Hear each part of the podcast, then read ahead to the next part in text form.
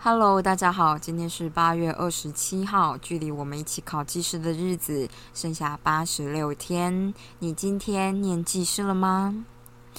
今天是礼拜四哦，明天就是礼拜五了，距离我们期待的假日还有周末，其实就只剩一天了。我们大家就在努力的撑下去吧。我今天早上呢，其实就是有打算要认真念技师，也认真稍微念了一下啦。然后我就突然想到，我的老板要从美国飞回来台湾了，大概是他预期是礼拜三的时候打飞机。我就想说，那他现在应该在飞机上，那我还是传个讯息关心他好了。我就只是传了一个讯息说，祝老师回国顺利。我居然就在十分钟之后接到老板的电话，老板就说啊，谢谢你的简讯。我想说，嗯，是特地要打电话来跟我说这件事吗？果然不是。然后他就接着说。我现在事情真的太多了，你可不可以帮我赶一个报告？然后我就想说啊，早知道就不传了，太悲剧了吧！我到底为什么要做这件事情呢？好，这也不是重点，重点就是他跟我说要赶的那件事情是要在六个钟头之后交给他的。我就觉得这个世界是什么世界啊？在台湾念博士的学生都好像是老师的私人助理，应该说私人特助。老师只要突然做不完，你就要帮他接上，而且这个时间都他妈超短，他妈超级短。他说：“你可不可以在一天之内做完？”他这件事情呢，也不是说什么他昨天拿到，然后隔天就要交这种东西，一定是一个月前或两三个礼拜之前就下来了。可是他都会一直拖，拖到最后一刻，然后才会突然叫我做。但是每一次聊天的时候，跟他说我很忙，话题就会回到 time management 上面，就是时间的管理。我实在是不懂。好，我们不要再抱怨了。我们可以说回来这件事情。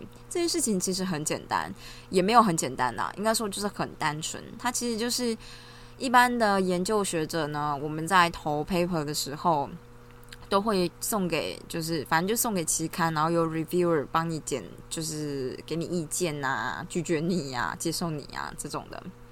然后呢，这一篇 paper 呢，我之前有帮他 review 过，然后我觉得他写的奇烂无比。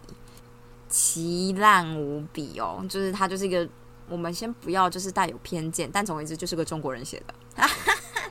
然后呢，他的英文就很烂，英文烂我觉得还好。如果你有的有的时候我有审过一些 paper，就是你看得出来他要讲什么，毕竟我们都是英文不是母语的人，所以中文的逻辑我们也都是懂的，所以我我可以看的有些 paper 我看得出来他可能有认真想要说什么。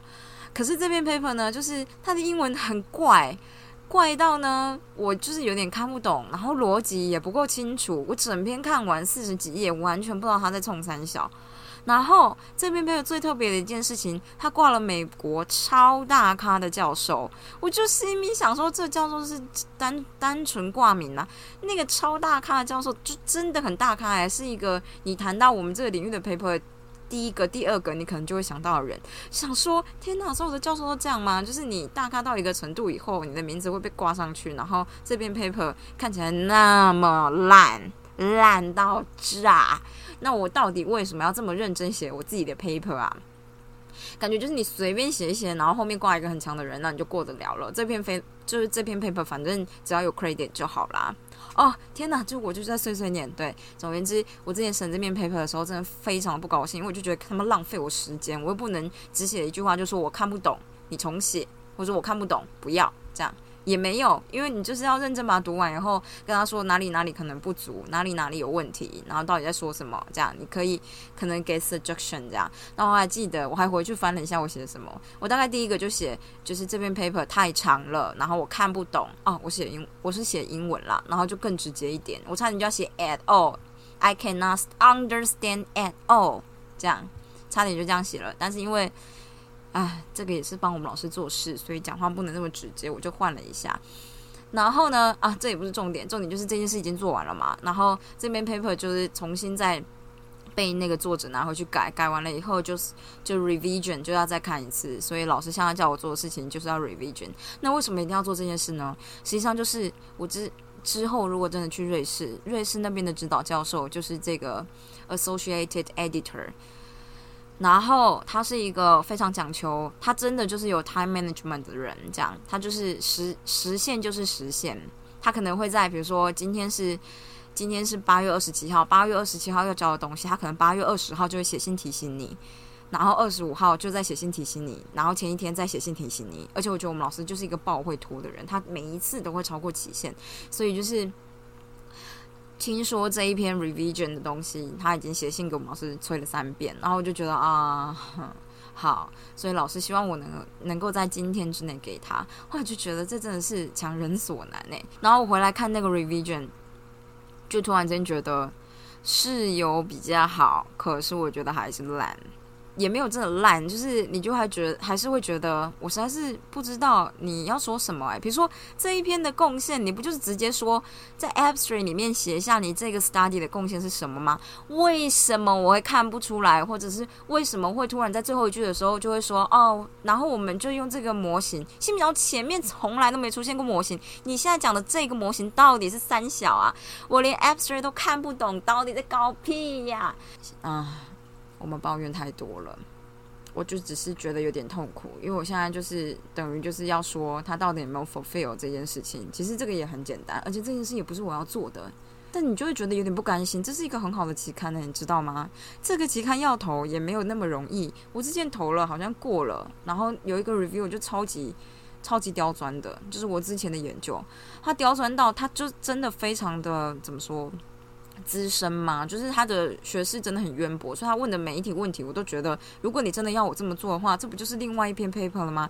这不是，这没有办法在你哦，你叫我改，我就要直接改。我要是真的直接改了，那我就是另外一个研究了，就是不是每个东西都能面面俱到。但最重点是我之前那篇 paper，最后老师就投了另外一个 journal，然后就就是不了了之。然后我就觉得，天呐，这个人写成这个样子，为什么可以投？为什么可以投？应该说为什么可以过？啊，我们好愤世嫉俗哦！我们不要这么愤世嫉俗，而且我就是这样碎碎念，就已经念了快要八分钟了，真的很夸张诶。好，我们心平气和。唉，说到这个，我就会觉得做研究的时候，你就会觉得念土记或者念技师多么轻松啊！有个标准答案，有你看得懂的公式，有你看得懂的数学，只是你背不起来，你记不起来，就这样而已，或者你念不完。但是在念土气的时候，有时候就觉得哈，是不是应该去做研究啊？就觉得人果然都是不珍惜现在呢。所以我觉得做研究的时候，应该就要认真做研究。但是我真的很讨厌看我看不懂的东西。我后来就觉得我这人个性也是蛮差的。好的，今天就是一集碎碎念的这一集。那么你今天念了十五分钟了吗？如果还没念，现在还来得及哦。身为小废物博士生，后来就觉得比起研究。我觉得念技师真的是单纯不少，也害我很想要一直花时间念技师，不要做研究了。但是我们不能这样，我们不能忘本，是不是？是不是？对，所以我现在要回去看那篇烂 paper，烂 paper。大家明天再见喽，拜拜。